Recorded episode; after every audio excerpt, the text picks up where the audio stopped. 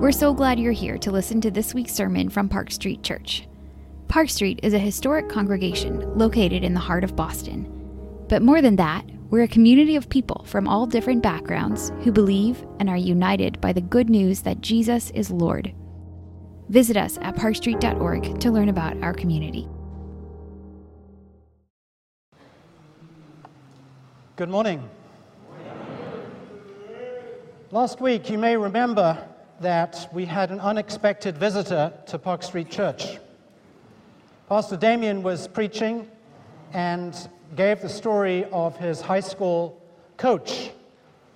And forgive me, Damien, for mentioning this, but I was so moved by that experience that his coach was planning to leave from Maine on a cruise trip. But because of Hurricane Lee, had to be diverted to Boston. And so he and his wife were walking around the common and saw the signpost that Pastor Damien was preaching. And so the wife texts the husband and says, Is that Damien, that Damien from high school days?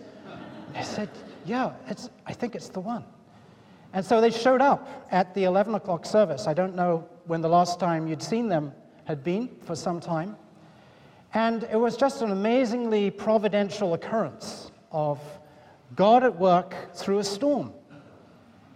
And how often storms redirect our plans, how often storms can undo us or change us. And when we're in a storm, the first thing we want is to run for shelter, right? To run for physical shelter. Well, there are many types of storms.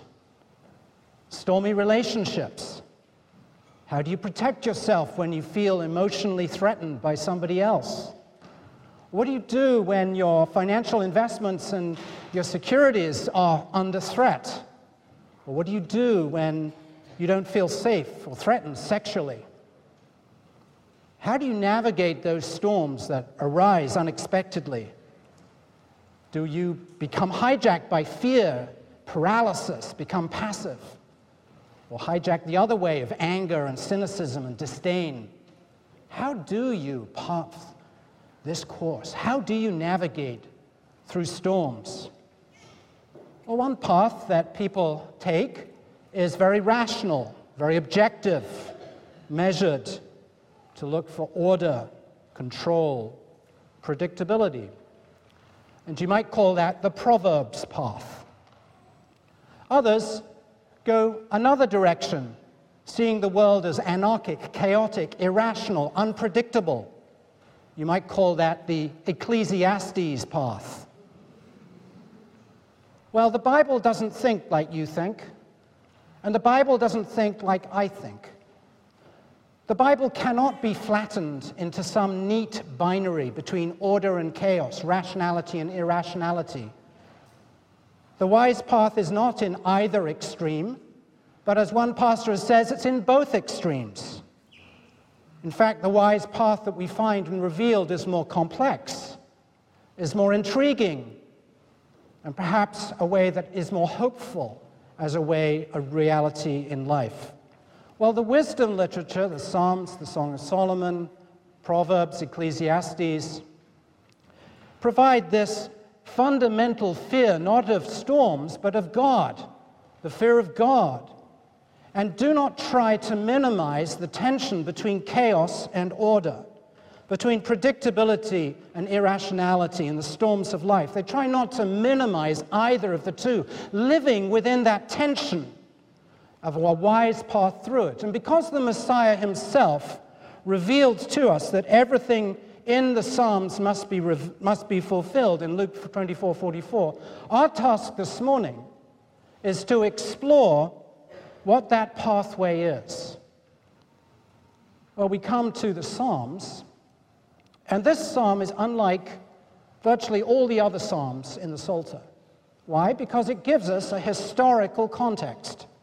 Out of the 14 superscriptions in the Psalms, five come from 1 and 2 Samuel.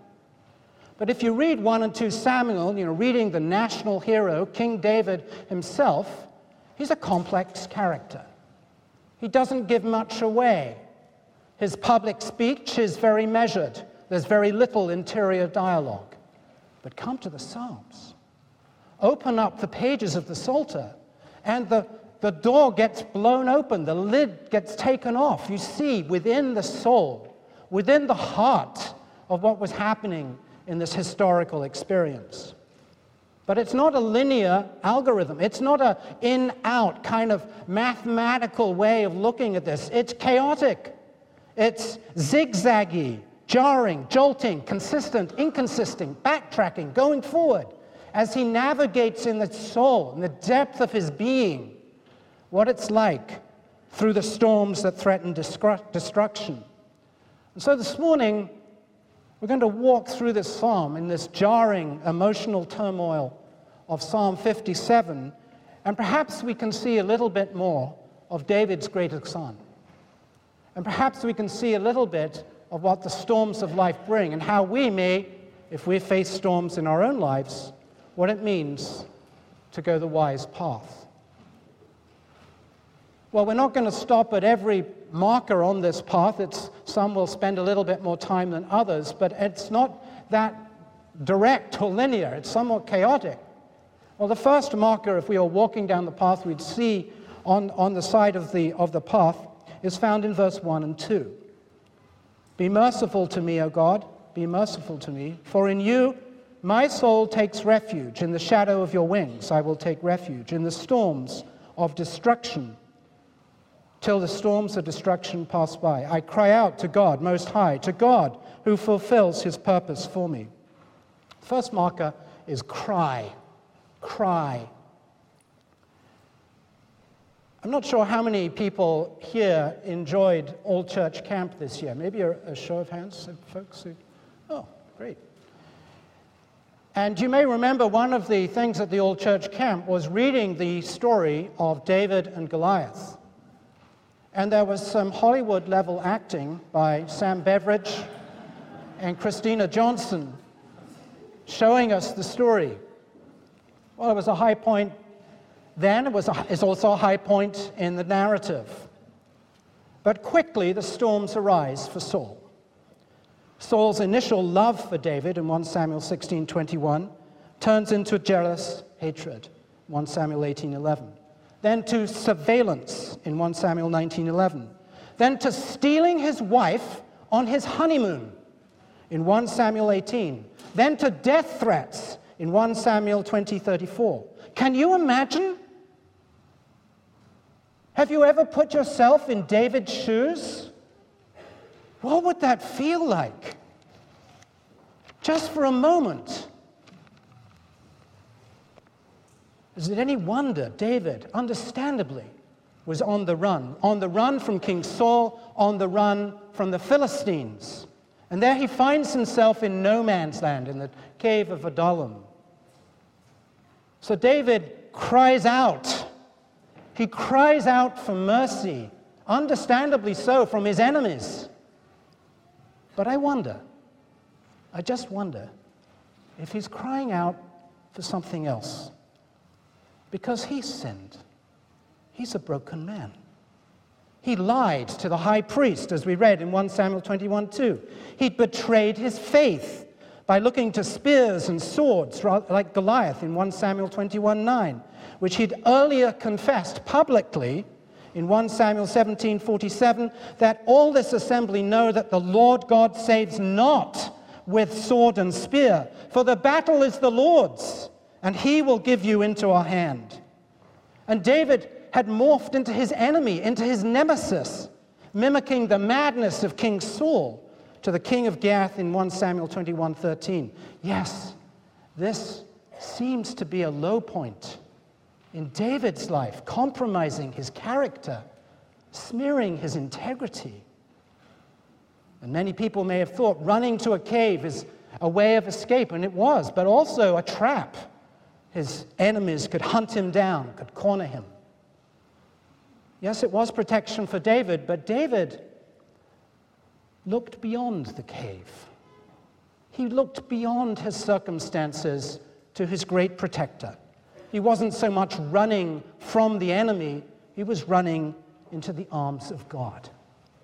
And he says in verse 1 In the shadow of your wings I will take refuge. To take refuge in the wings of the Almighty is this beautiful biblical image of God's protection and his care. He says, I will, my soul takes refuge, the present, the moment he speaks the word, it's like a trigger. Yes, at that very moment, he's taking refuge, but there's more. The grammar helps us here when it says he will take refuge in any and ongoing present and future situation. He will continue to take refuge in the arms of God. But it also looks back to the very roots and the foundations of his faith. In Psalm 17:8 he says, "Keep me as the apple of your eye, hide me in the shadow of your wings." The wings of God, a rich image throughout all of scripture. Scripture begins in Genesis 1:2 with the Spirit hovering over the face of the waters. And the Bible closes with wings in Revelation 12:14, but the woman was given two wings of a great eagle so that she might fly from the serpent in the wilderness to the place where she might be nourished for the time. And rustle through the pages of the Bible, and you'll find the wings of the Almighty. In Exodus 25 18, the wings of the cherubim overshadowing the mercy seat with their wings.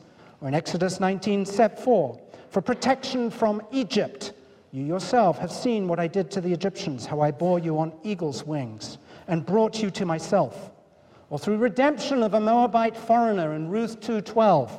May you be richly rewarded by the Lord, under whose wings you came for refuge. And then the Messiah himself announces, crying out for protection and redemption, for favor and the love of God. Oh, Jerusalem, Jerusalem, the city that kills the prophets and stones those who are sent to it. How often would I have gathered your children together as a hen gathers her brood under her wings? But you were not willing. Matthew 23 37. Well, on our pathway, we move on to verse 3. He will send from heaven and save me. He will put up, put to shame those who tramples, tramples on me. He will send out his steadfast love and his faithfulness. Eugene Peterson, in his paraphrase, says, God sends orders from on high and saves me. He humiliates those who kick me around. God declares his given love, and he makes good his word. The second marker is trust. The Bible paints a very realistic view of the fragility of life, frequently threatened unexpectedly, storms within, storms without, hostile enemies from our own weaknesses. It's the view the scriptures have of the life that we live on earth. This past March, Pastor Damien and I had the privilege to serve with Iranian Christians in Greece. And there we heard the stories of refugees from Iran, from Afghanistan, from Kurdistan, who'd survived the Taliban who'd survived police shooting, who'd seen their children attacked, physical abuse, sexual abuse, bullying from people smugglers, and so much more. And yet, and yet, so many had come to shelter under the wings of the Almighty. They'd come to trust in the steadfast love and faithfulness of this God we know. And this pairing of steadfast love and faithfulness, a couplet that comes again in verse 10 and is repeated throughout the Psalms in Psalm 25 10, 40 10, 61 7, 85 10, 89 14, to go on and on. The love and the faithfulness of God, His protection, His restoration of His people. And it's the primary way that God relates to His people, that they must discover His loyalty, His love over and over again, crisis upon crisis upon crisis. Well, the second marker is trust. We come to the third marker, verse 4.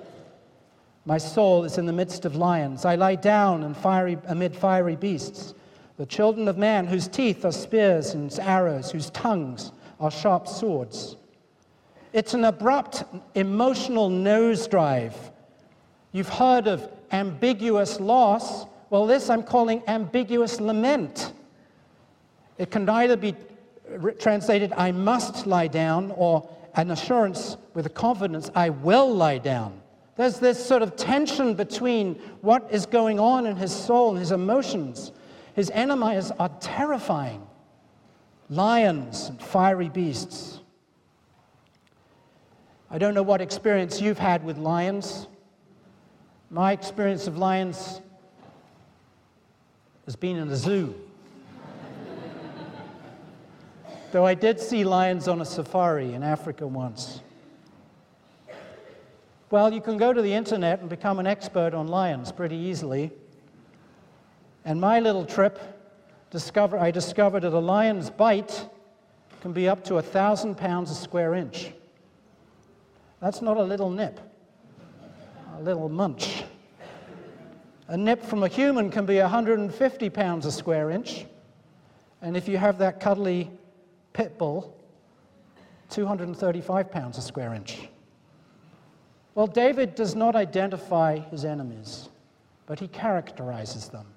They're ruthless, they're vicious, and their teeth are spears and arrows whose tongues are sharp swords. They've weaponized language. They've weaponized their words. Throughout the Bible, we read of lies and slander. Proverbs 12, 18. Reckless words pierce like a sword but the word of the wise brings healing. Well, that's the third marker, ambiguous laments. We come to our fourth marker in verse 5. Be exalted, O God, above the heavens. Let your glory be over all the earth. It's an erratic, catapulting, zooming at 90 degrees upwards. In the midst of the cave, in the midst of the pressure, David shouts out, be exalted, O God, above the heavens. Let your glory be over all the earth. He wants to, God to manifest his greatness. He's the creator, the judge, the deliverer, the redeemer. He's not just in heaven, he's in the highest heaven. In Job 22 12 and Psalm 113, verse 4, he rules the universe. All history is under his purview. He alone gives stability to the universe and its sustenance in Psalm 78, verse 68. It's the fact that God is sovereign on the throne. There's no storm in heaven, there's no chaos in heaven. He is ruling the universe. And that's one reason why David is passionate for the nations, for the earth. It's the basis for his mission. God is the judge of the whole earth in Genesis 18:25. He's the divine warrior in Exodus 15:3. He's the Lord of the whole earth in Psalm 1797 verse 5. He's the king of the whole earth in Psalm 47:2, whose glory fills the earth. He himself is on mission that all may acknowledge and bow the knee and come under the embrace, under the sheltering wings, the protection and the love the wings of God. Well, then, after the fourth marker, we come to the fifth marker in verse 6. They set a net for my steps. My soul was bowed down. They dug a pit in my way, but they themselves have fallen into it. It's like a tailspin, like a fighter pilot suddenly falling to earth. It's such a letdown after this amazing, exalting God in verse 5. He's bowed down, his spirit is oppressed. The very core of his being is under oppression. In Psalm 69, verse 10, Isaiah 58, verse 5, we see this bowing down. But then you notice in the right hand column the Selah, that liturgical or musical notation indicating an accentuation that David's David's enemies are done, they're finished. It's the arrogant who are warned in the Psalms about digging pits in Psalm 119, verse 85. They are done by their own conniving, by their own strategies. They are undone. One of the most powerful examples of that from Scripture we find in Esther chapter 7, verses 7 to 10. If you're familiar or not familiar with the story, it's a fascinating portrait of a young lady in the royal court. And the Jews are hated by one particular man, Haman. And he prepares the gallows for his nemesis, for this Jewish man, Mordecai. And then, in that felicitous, felicitous phrase, the tables are turned, and Haman is hung on the very gallows he sought to hang his enemies. Perhaps a more recent example would help us appreciate God is still in the business of turning the tables. In Afghanistan, in Kabul, a number of years ago, a church was built.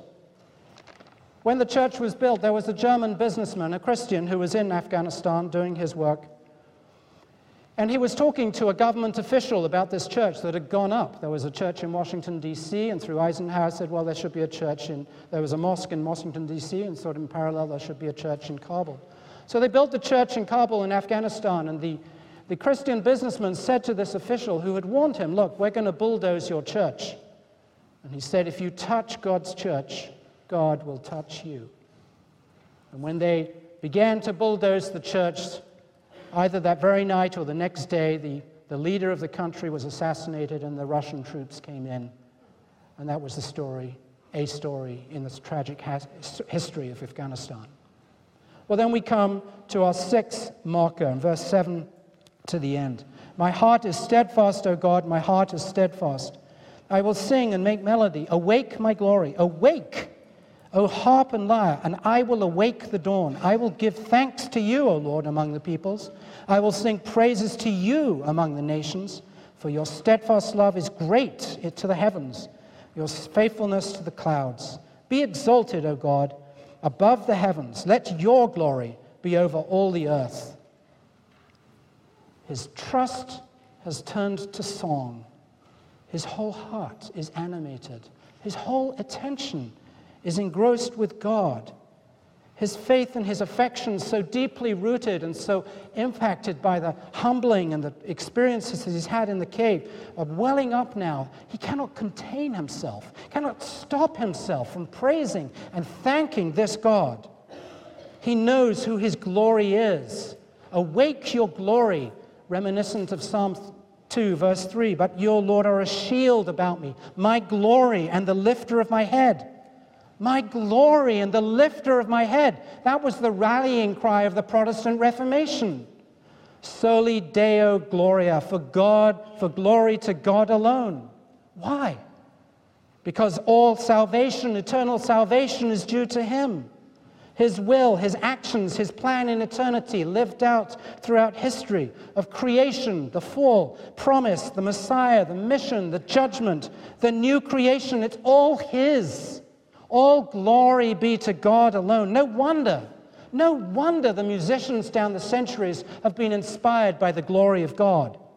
Of Johann Bach and George Frederick Handel putting SDG in their works.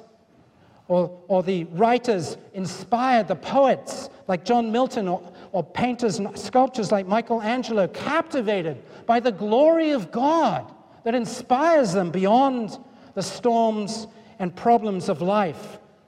And throughout the ages, down to the present time, the glory of God is the motive touching a man, touching God's people. I will give thanks to you, O Lord, among the peoples. I will sing praises to you among the nations.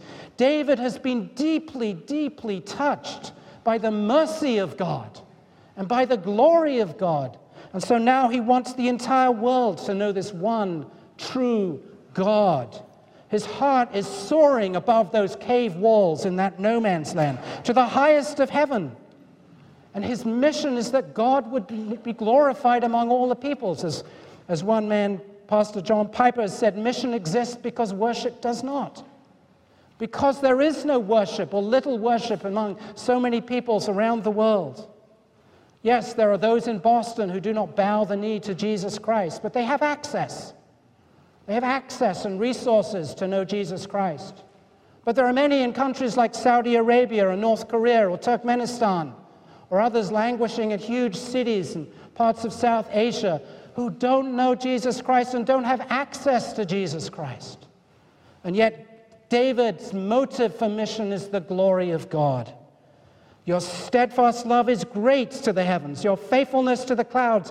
Be exalted, O God above the heavens. Let your glory, your glory, be above the earth. Well, we've looked at several markers on this path, this chaotic and tumultuous path, and I'd like to close it down with some reflections, maybe for us today, around the thoughts of storms and caves and wings. Storms can feel very threatening, can be so destructive, so difficult, and yet storms may also provide an opportunity for hope. I think it's something that William Shakespeare understood when he wrote his comedy, The Tempest. In that story, there's a father and a daughter who are stranded on an island in the middle of nowhere. And the father has his enemies back home, and somehow, in a, an amazing Shakespearean fantasy, he's whisked away to his, his enemies come into his very presence. And there, the father and the daughter, they see the enemies who've come before him. The enemies are vulnerable, they're in his grip. And the father has a choice to make. Will he seek vengeance, retribution, punishment? Or will he go to reconcile and to forgive? You see, the tempest has changed the father, and everything has changed. And Shakespeare has so much insight to see through the tempest, there is a path that can bring life. There is a path that can bring renewal and rebirth out of the chaos. How about you? How about you? How about me? What about caves? Well, David's in the cave. He'd been anointed king and he was no longer, he, he didn't have his throne, he didn't have his crown, he didn't have his palace. He was living in a cave, a king in a cave. Well, the cave was an analogy for the church. David had been changed, he'd been humbled and broken, and yet he took refuge in the shadow of God's wings. Well, the church is like a cave, a group of people huddled together who ordinarily wouldn't maybe even know each other in the street. From very different backgrounds, for David, it was everyone who was in distress, everyone who was in debt, everyone who was embittered in soul in 1 Samuel 22 1. A sort of triple whammy, if you like. There were those who were crushed and desperate, clustering around David. Why? Why cluster around David? He couldn't pay their debts. He couldn't adjudicate their legal disputes. He couldn't provide for their families. Why? Why? I was helped by a sermon from Gordon Hugenberger on this very topic. It wasn't, the point was that they, David could not solve their problems. Just like the church cannot solve your problems. David pointed to a deeper issue than the presenting problems. He pointing to their deeper need for the Most High, that the Most High is their ever present help in trouble. He is the wings in the shelter in the storm. And we see in the New Testament where David's greatest son gathers around him all kinds of people on both ends of the political spectrum zealots and tax collectors. On both ends of the religious and moral spectrum prostitutes and Nicodemus. On both ends of the physical health spectrum the Olympic fit and lepers. He gathers around him all kinds of people and we may say today that Jesus gathers continually people of all different backgrounds, different racial backgrounds, married people, singles, divorcees, returning citizens, unhoused, addicts, straight laced, unstraight laced, free spirited, professors, non professors, undereducated, overeducated, coming around the sheltering arms and the wings of great David's greatest son. Recently, I watched a video called The Jesus Revolution. It was a video about what happened in California in the 1960s and 70s. A lot of teenagers and people in their 20s, college students, kind of fed up with some of these social and cultural solutions to some of the crises and difficulties that people were being faced with. And they kind of were wondering, where do we go? What do we do? And they began to turn to Jesus in this remarkable movement that happened a number of years ago, and the struggle that the organized, the institutional churches had in welcoming in, sheltering under the arms of these young people who didn't look like them, didn't dress like them, maybe didn't like the same kind of foods, but they were hunkering down, they were sheltering under the wings. Well, that Jesus revolution is con- continuing. And in the cave is where we find shelter. But just showing up, just showing up on a Sunday is necessary to shelter under the wings, but it's not sufficient. It's not sufficient to deal with the false self and the true self, to deal with that deeper discipleship that needs to go on. As one pastor said, you can't change deeply unless you're in an authentic community. An authentic community where the gospel changes everything. Where the gospel changes everything. Your view of money money as a status symbol, money as a means of selfishness, perhaps, to money as a, a resource to give away, money as a resource to bless others. Where your view of sex is transformed from one of self fulfillment into something that is life giving and covenantal, that brings life for others, where your view of power is transformed by the gospel from domination and control, from the tactics and the strategies of the world as an end in itself to become a resource for justice, a resource for serving others and for the world.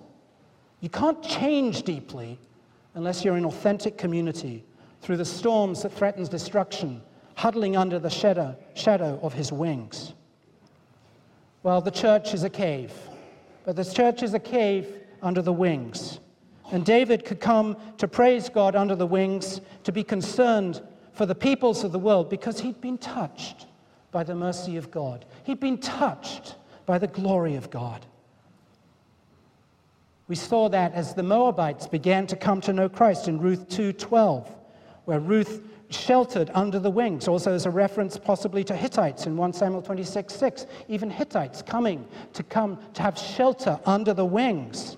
It's this journey under the wings of the people of God that propelled David to have a concern for the nation and propels God's people in every age to have concern for the world that the world would know their maker, their redeemer, their judge of all the earth. But the church requires that undoneness.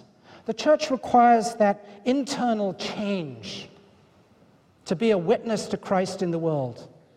Yes, she can try to blend in. She can assimilate to the, to the values of the world, of the ways of the world, of its strategies, and embrace the, the, the cultures of the world, kind of like Eusebius, Eusebius in the fourth century, who tried to blend in to the ways of the world, of the cultural and the social, the way that politics was done in the Roman Empire in the fourth century. Well, the church can opt out above it all, purer than pure, isolating herself, seeking and hating the values and the, the, what's going on in the world today, kind of like the Donatists in North Africa in the fourth century. Yes, the church can do that but neither of which follows Jesus, neither of which follows Christ, who said, They are not in the world, they're not of the world, just as I am not of the world. You, as you sent me into the world in his prayer in John 17, so have I, I've sent them into the world. Because the church is in the world, but not of the world. The church is already seeing the kingdom of God, but it's not yet consummated. The church is sent out into the world as exiles and aliens. The church is sent out under the wings of God, some of whom will even give up their lives as martyrs for the great David's greatest son. They're sent out not as perfect people, but as broken sinners who've had fellowship one with another as they attest to the wings under whose power and shelter all peoples, all nations may take refuge. Let's bow our heads and pray.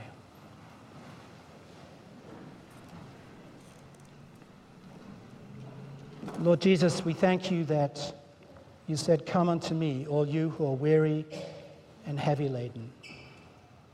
Forgive us our sins. Forgive us, Lord, where we have betrayed our faith, where our characters, Lord, have been impugned, where we have not been faithful or loyal to you. Oh, Lord, do your work in our midst. Do your work in me. Lord, humble us that your Holy Spirit may reveal the beauty of Christ, of his love, his faithfulness, his kindness, and that the world may see the wings are for them, The wings are for the world, that you have designed your protection in the storms of life, that we may bring glory to you in the highest of heavens. Because it's in your name we ask it. Amen.